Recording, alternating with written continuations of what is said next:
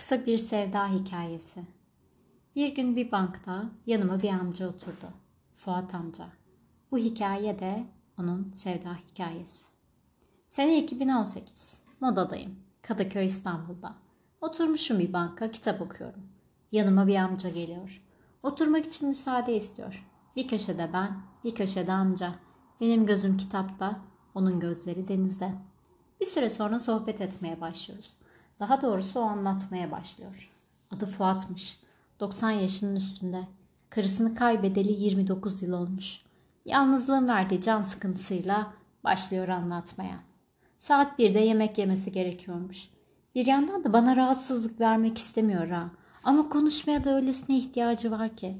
Dakikada bir saatine bakıyor. Sanki dakikalar geçmesin de biraz daha sohbet edelim dercesine. Galatasaray Lisesi mezunu. Her sene bir yurt içi bir yurt dışı gezisi düzenliyorlarmış kendi dönemleriyle. 46 yılında mezun olmuşlar.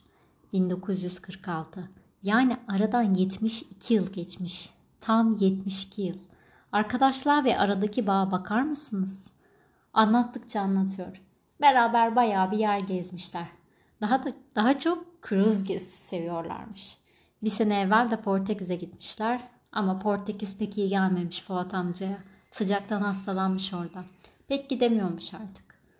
Moda'da oturuyor. Pek çok arkadaşı da bu civarda oturuyormuş.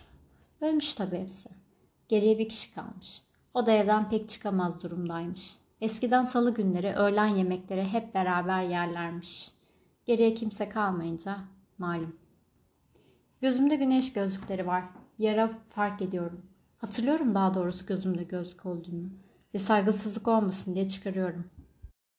Ah çıkarmaz olaydım. Çünkü Fuat amca bir şeyler anlatıyor ve ben hüngür hüngür ağlamak istiyorum. Karısı 28 yıl önce ölmüş kanserden. 3-5 gün sonra 29 yıl olacakmış. Bu yüzük diyor parmağını gösterip. Hiç çıkmadı parmağımdan.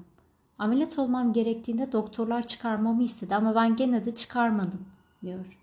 Kızı baba ben şimdi çıkaracağım. Ameliyattan çıktığında da geri takmış olacağım. Sen uyandığında yüzüğü gene parmağında göreceksin söz veriyorum diye ikna etmiş. Bunu anlattığı anda gözlerim doluyor. Hatta gözyaşlarım fışkırmak istiyor. İçime yutmaya çalışıyorum. Sevgiye ve bağlılığa bakar mısınız? O moddan kendimi hızlı çıkarmak için yanımdaki kahve bardağını çöpe atmak için adım atıyorum. Derin derin nefes alıyorum. Tabii bir yandan da devam ediyorum dinlemeye saygısızlık olmasın diye.